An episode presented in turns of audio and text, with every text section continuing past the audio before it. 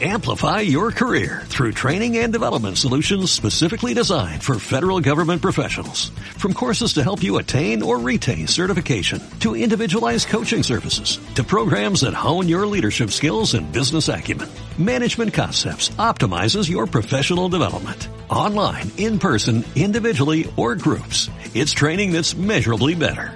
Learn more at managementconcepts.com. That's managementconcepts.com.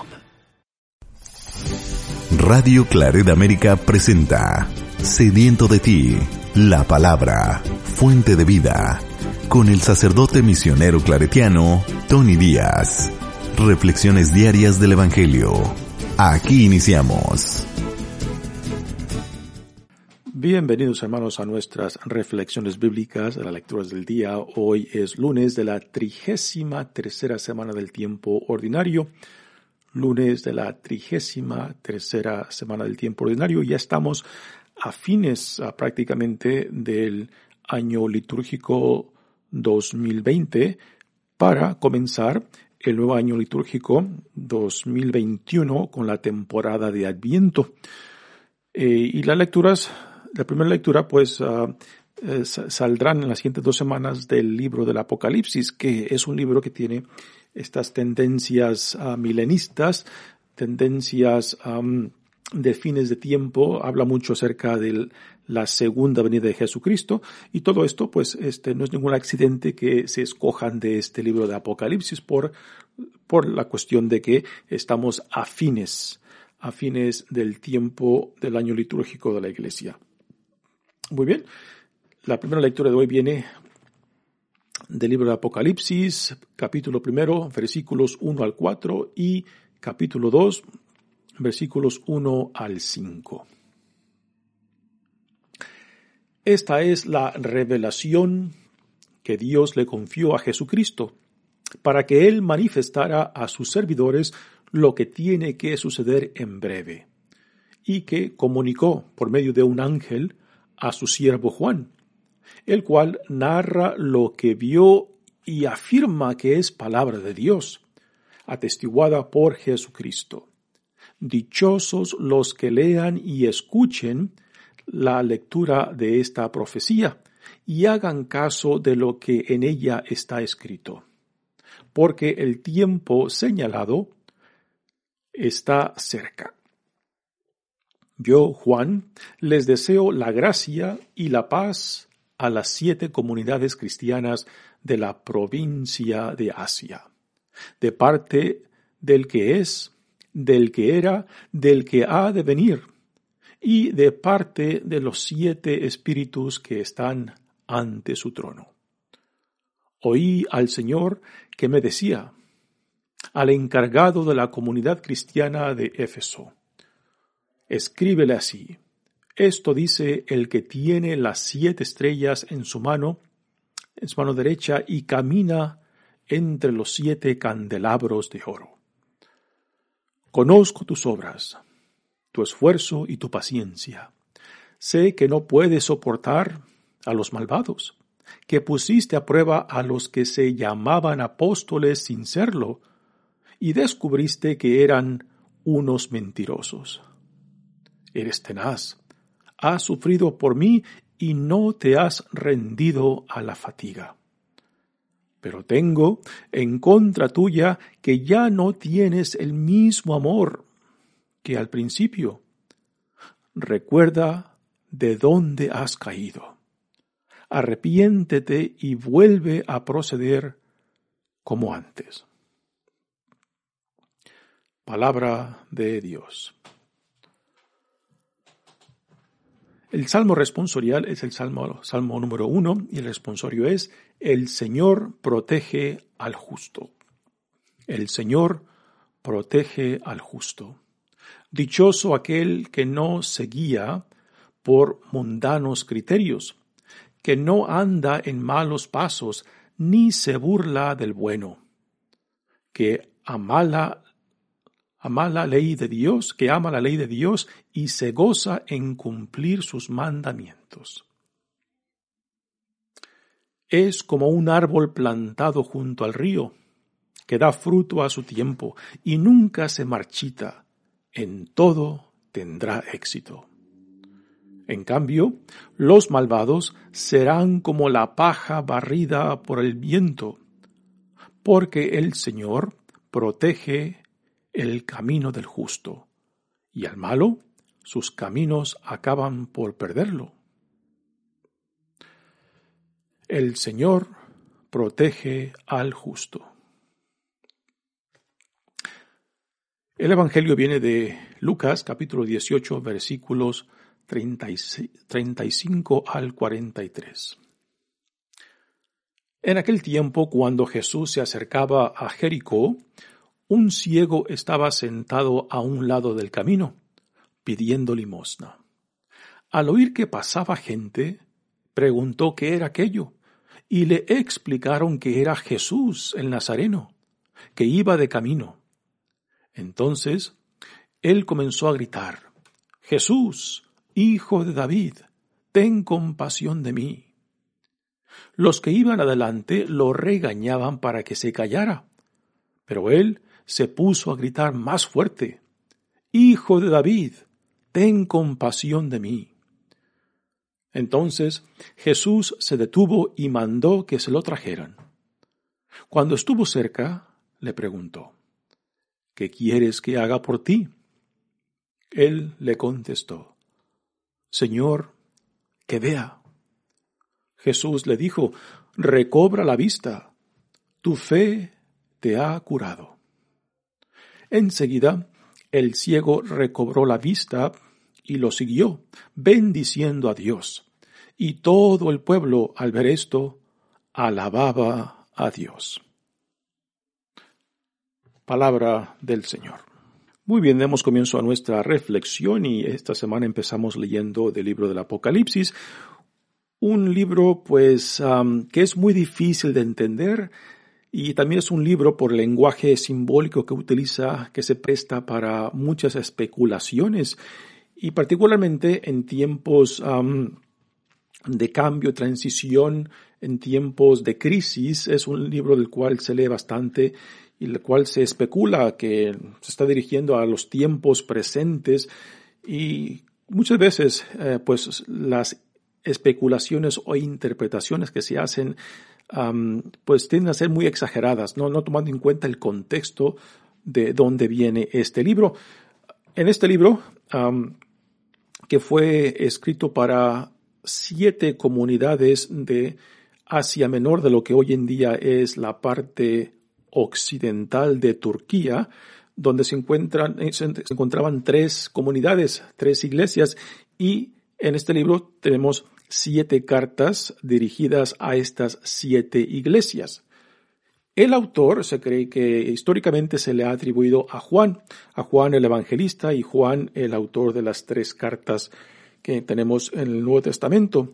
Pero hoy en día, hoy en día se sabe y se dice, particularmente por los biblistas especialistas en el Nuevo Testamento, de que el Juan que se menciona en este libro no es el mismo ah, del Evangelio ni tampoco el mismo de las cartas que tenemos en el Nuevo Testamento, de que quizás uh, este Juan haya sido un judío de Palestina, uh, que quizás a causa de la persecución, a causa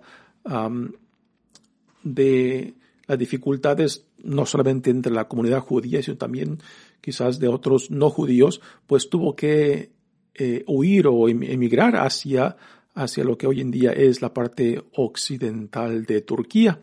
Y es este quien recibe estas visiones, a quien el mencionado ángel del Señor, de, de Jesucristo, eh, le comunica esta visión y es después este Juan, es Juan quien comunica lo que ha visto, lo que ha escuchado a estas siete iglesias de Asia Menor, repito, que de lo que hoy en día es la parte occidental de Turquía.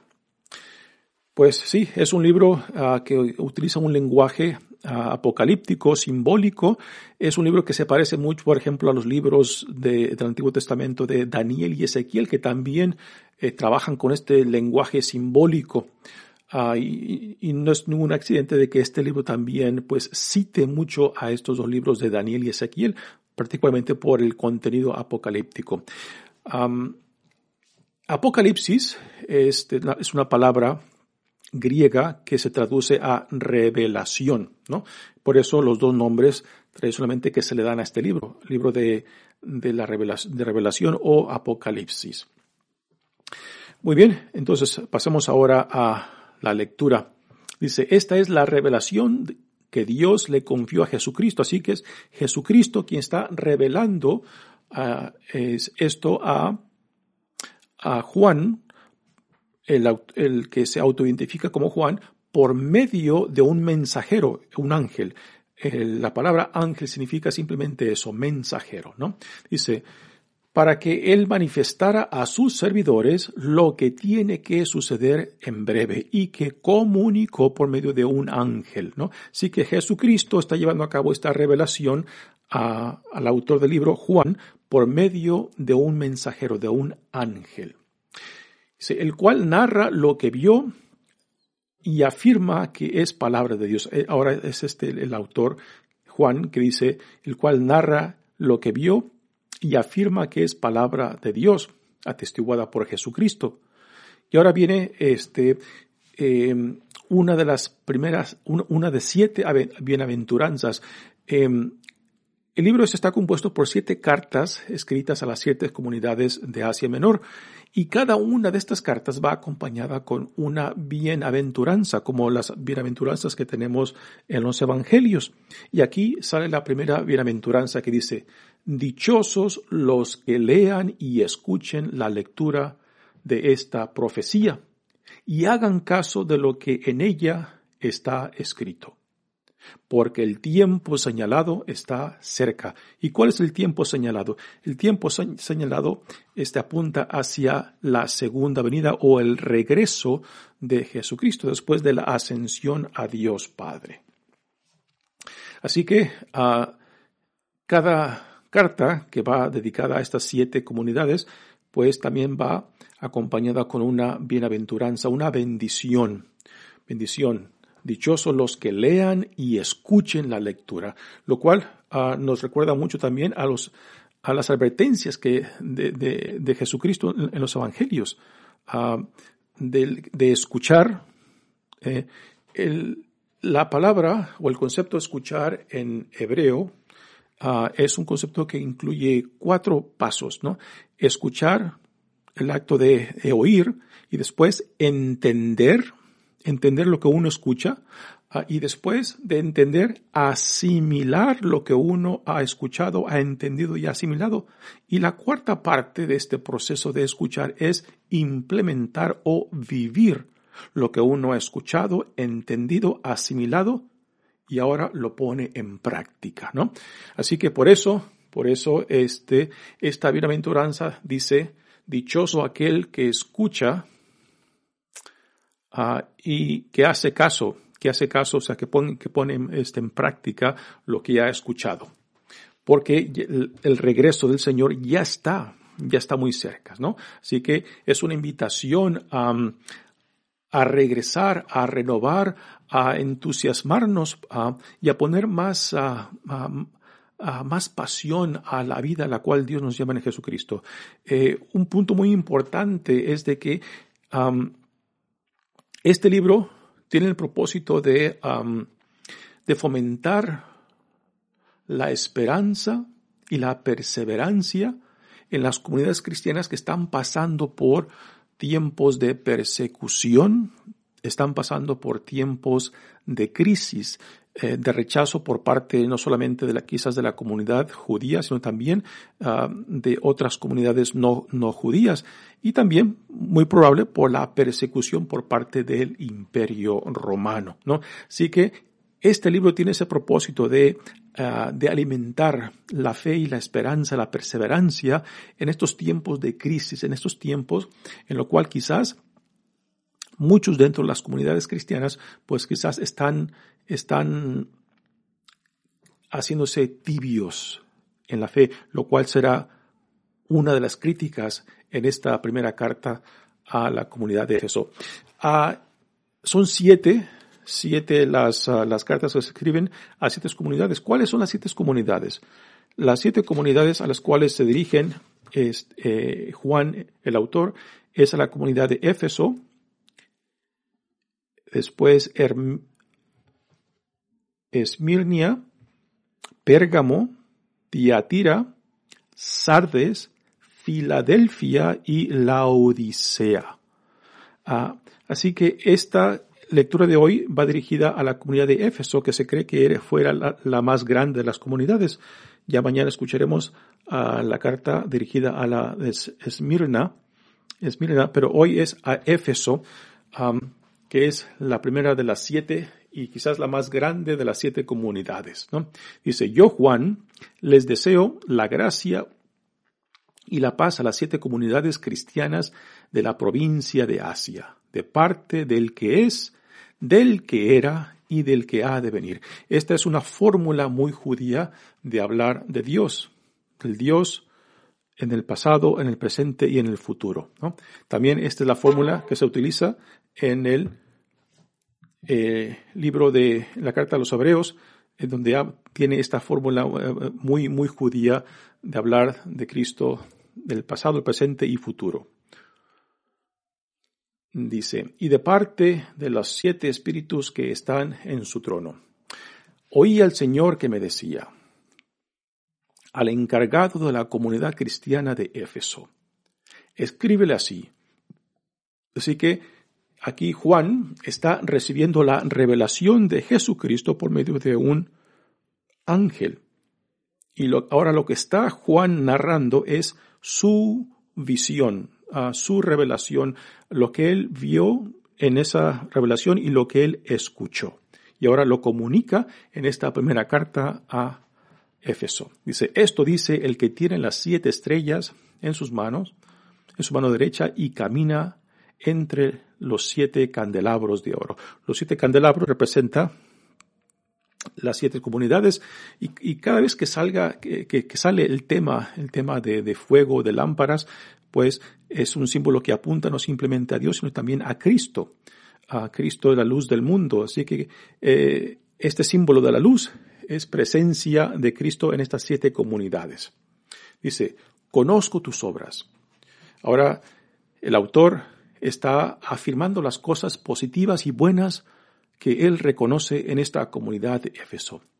Reconozco tus obras, tu esfuerzo y tu paciencia. Así que esta es una forma muy interesante de este, que podemos aprender mucho en cómo podemos ah, este, ayudar a otros, no solamente por medio de, cartas, de escritos, sino también por medio de conversaciones, ¿no? Eh, para que la oportunidad de que la otra persona te pueda escuchar y no se ponga a la defensiva, pues primero eh, busca los lados positivos, busca los aspectos positivos, busca lo que hay de bueno, eh, y no falsamente, sino verdaderamente, honestamente, este, sacar en alto eh, las partes de, de la vida que son buenas, positivas y que son dignas de, ah, de reconocer y de alabar en la persona.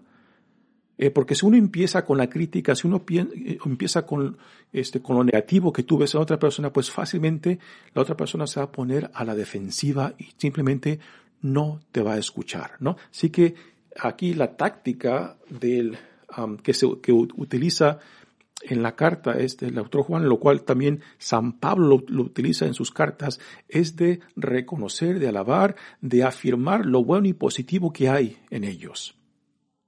¿Para qué? Para que abran su mente, su corazón, abran su espíritu para lo que viene después, la crítica, en lo que tienen que crecer, en lo que tienen que mejorar. Dice, sé que no puedes soportar a los malvados que pusiste a prueba a los que se llamaban apóstoles sin serlo. Aquí quizás este, haga referencia a, eh, a los diferentes diferentes ah, misioneros que se autodesignaban y que iban promoviendo algo diferente que las enseñanzas que habían recibido por parte tanto de Pablo y como de los otros ah, apóstoles. ¿no? Y que en, este tiempo formativo ah, del cristianismo, pues había una diversidad de creencias. Y no fue hasta el tercer o cuarto siglo donde se empieza a consolidar la enseñanza, la doctrina de la iglesia. Pero en los primeros 300 años, pues había mucha confusión este, en decidir qué, cuál es ah, lo, lo oficial, lo autoritario acerca de Jesucristo, ¿no? Y pues mientras se consolida eh, la doctrina, la enseñanza, particularmente eh, centrada y construida sobre el testimonio de los apóstoles y la enseñanza de los apóstoles y la autoridad de los apóstoles, pues también existieron varias controversias, también eh, herejías y, y, fueron tiempos pues muy difíciles hasta que no se logra definir.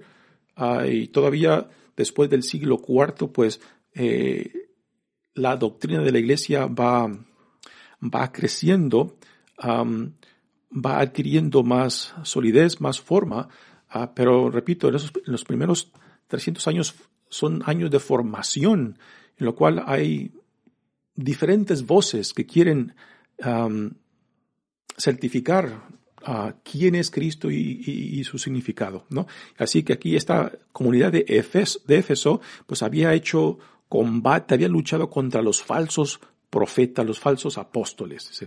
Y descubriste que uno, que descubriste que eran unos mentirosos. Eras tenaz, le dice. Has sufrido por mí y no te has rendido a la fatiga. Así que todo esto es para afirmar y reconocer lo bueno que hay en ellos. Ahora viene, viene la crítica, ¿no? Así que todo esto positivo, todo esto de halagarlos, pues este, eh, va preparándolos para que puedan ahora escuchar la crítica, que es que es dura, dice, pero tengo en contra tuya que ya no tienes el mismo amor que en el principio, que en cierta manera se han enfriado que ahora están tibios, ¿no? Y, y, las palabras que utiliza son muy significantes, de que te has olvidado del primer amor, de que ya no tienes la misma pasión, ¿no? Eh, si tú puedes recordar la primera vez que te enamoraste, ¿no? La pasión, el amor, los sentimientos, pues casi siempre la primera experiencia del enamoro son experiencias que, nos marcan nuestras vidas.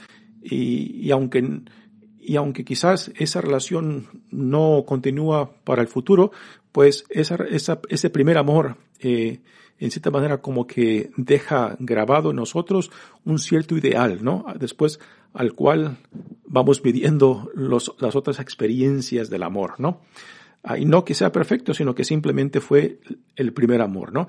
Y así que la crítica de Jesucristo a esta comunidad de Éfeso es de que se han enfriado, se han hecho tibios y ahora Cristo, por medio de, este, de Juan, les recuerda que, que regresen, que regresen a la intensidad de ese amor, que regresen a la fidelidad, que regresen al ardor del Espíritu que primero los selló cuando fueron llamados en Cristo, ¿no?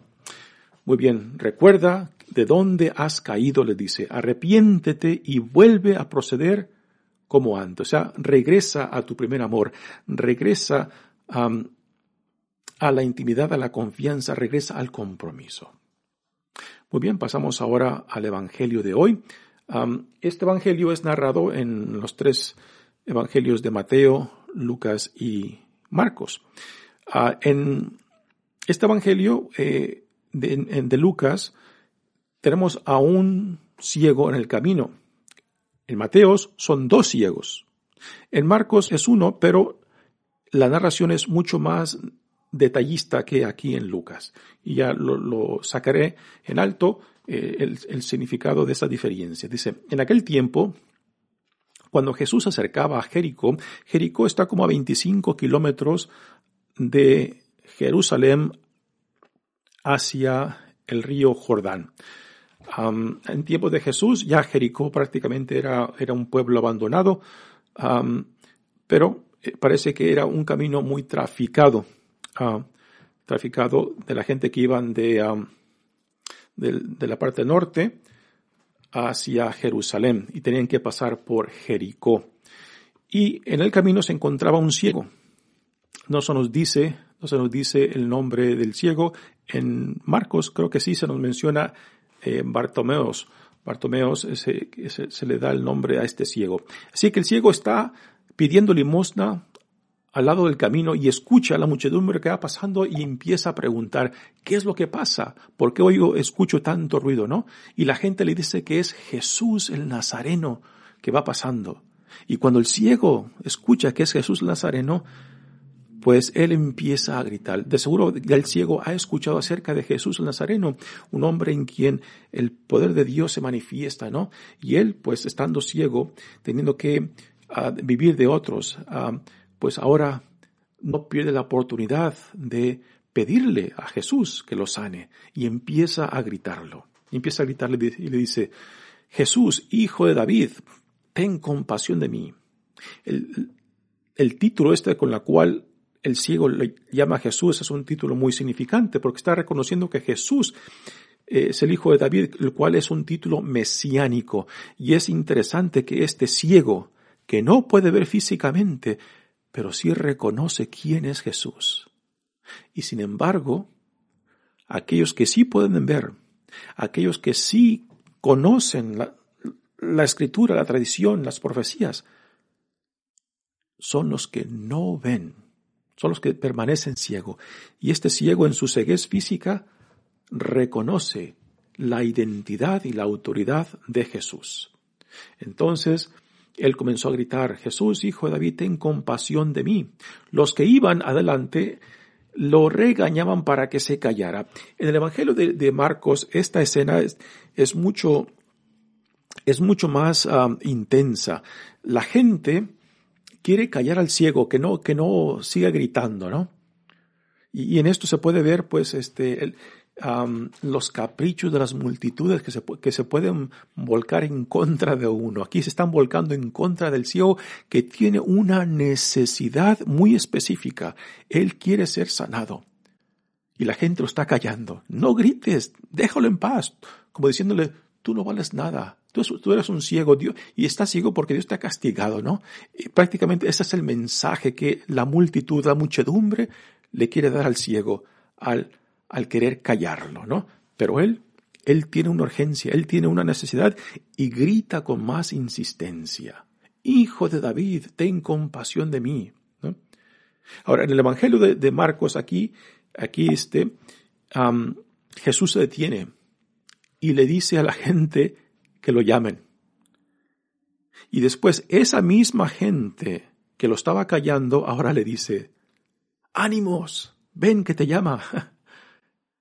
Así que en el Evangelio de Marcos, esta escena tiene mucho más información, más detalles y, saca, saca a releve algo interesante de que hemos de llevar mucho cuidado de no dejarnos llevar por las multitudes, por la muchedumbre, porque las multitudes y las muchedumbres son muy caprichosas. En un momento te quieren callar y en otro momento te quieren levantar, darte ánimos, ¿no? Y vivir del capricho de las multitudes y vivir del capricho de la muchedumbre a veces es no solamente irritante, pero es frustrado. Por eso, la gran necesidad de identificar claramente quién soy yo ante Dios, para que nadie más me defina, para que nadie más me diga quién soy o a lo que soy llamado. Si yo, por gracia de Dios, me doy cuenta que soy un hijo, una hija amada de Dios, ¿no? Y que esta es mi identidad y dignidad, entonces no dejar que nadie me defina. Sino todo lo contrario, aferrarme a lo que Dios me dice quién soy y a lo que soy llamado, ¿no? Si este ciego se hubiera dejado llevar por el capricho de, la, esta muchedumbre, de esta, de esta multitud, que primero lo calle y ahora después lo está animando, ¿no? Pues se hubiera quedado sin nada. Pero él este ciego sabe quién es y sabe lo que quiere. Y esto es lo que, a fin de cuentas, esta insistencia, esta perseverancia es lo que llega a los oídos de Jesús, que le dice, llámenlo, ¿no? Y después el ciego va ante Jesús y Jesús le pregunta, ¿qué quieres que haga por ti? ¿Qué pregunta? Eh? ¿Qué quieres que haga por ti? Si a ti Jesús te hace esta pregunta, ¿Tú cómo respondes? ¿Qué quieres que haga yo por ti? ¿Tú qué responderías? El ciego tiene una respuesta clara. Quiere ser sanado. ¿Qué deseas tú de Jesús? Ahora, esta escena no simplemente es la sanación de un ciego. Aquí la ceguez no simplemente es física, eh, porque este evangelio no simplemente se enfoca en la ceguez física de, esta persona, sino también en la ceguez de no poder percibir a la persona de Jesús, que no poder ver claramente quién es, cuál es su identidad, de dónde viene y a qué nos llama, ¿no? Lo cual es el problema de los líderes religiosos que no reconocían su identidad, que no reconocían a su autoridad y que por tanto siguieron ciegos. A pesar de que veían físicamente, a pesar de que sabían, conocían la Sagrada Escritura, las tradiciones y las profecías, sin embargo este ciego pudo ver mucho mejor que ellos, pudo escuchar mucho mejor que ellos y pudo recibir al autor de la vida que los otros que veían, que sabían, no hicieron. Así que este, esta sanación del ciego va mucho más allá de la sanación de la vista, sino también de la sanación espiritual para poder discernir, para poder percibir al Dios que viene a nosotros día tras día, que nos llama a la vida en Cristo, que nos llama a una relación de intimidad y confianza con Él, que nos llama a vivir la vida en el Espíritu Santo. Así que Jesús le dice, recobra la vista, tu fe te ha curado. Y enseguida el ciego recobró la vista y ahora viene, viene a lo espectacular, ¿no? No solamente queda sanado, sino después eh, empezó a seguir a Jesús como discípulo. Así que la sanación es mucho más, mucho más que física, es también espiritual, es también existencial, porque ahora este hombre que antes era ciego, ahora se compromete a seguir a Jesús. ¿no? ¿Y cuál es, es, es, el llamado a todos? Que toda la gracia que viene de Dios no simplemente es para nosotros, sino también para nosotros y para que por medio de otros también otros lleguen a conocer a Dios y al conocerlo amarlo y al amarlo servirlo. Muy bien, hermanos, mi nombre es Padre Tony Díaz, misionero claretiano, un bello evangelio que debe de retarnos a nosotros cuando Jesús le hace la pregunta a este ciego, ¿qué quieres que haga yo por ti? ¿Y hasta qué punto estás dispuesto a seguirlo cuando Dios te concede lo que le pides? ¿Te queda simplemente con la gracia que has recibido y se queda en ti? ¿O se convierte en instrumento para otros también, para que otros lleguen a conocer a Dios, al conocerlo amarlo y el amarlo, servirlo. Que Dios los bendiga. Radio Claret América presentó Sediento de ti, la palabra. Fuente de vida, sus comentarios son importantes. Contáctenos en radioclaredamerica.gmail.com Amplify your career through training and development solutions specifically designed for federal government professionals. From courses to help you attain or retain certification, to individualized coaching services, to programs that hone your leadership skills and business acumen, Management Concepts optimizes your professional development. Online, in person, individually, or groups, it's training that's measurably better. Learn more at managementconcepts.com. That's managementconcepts.com.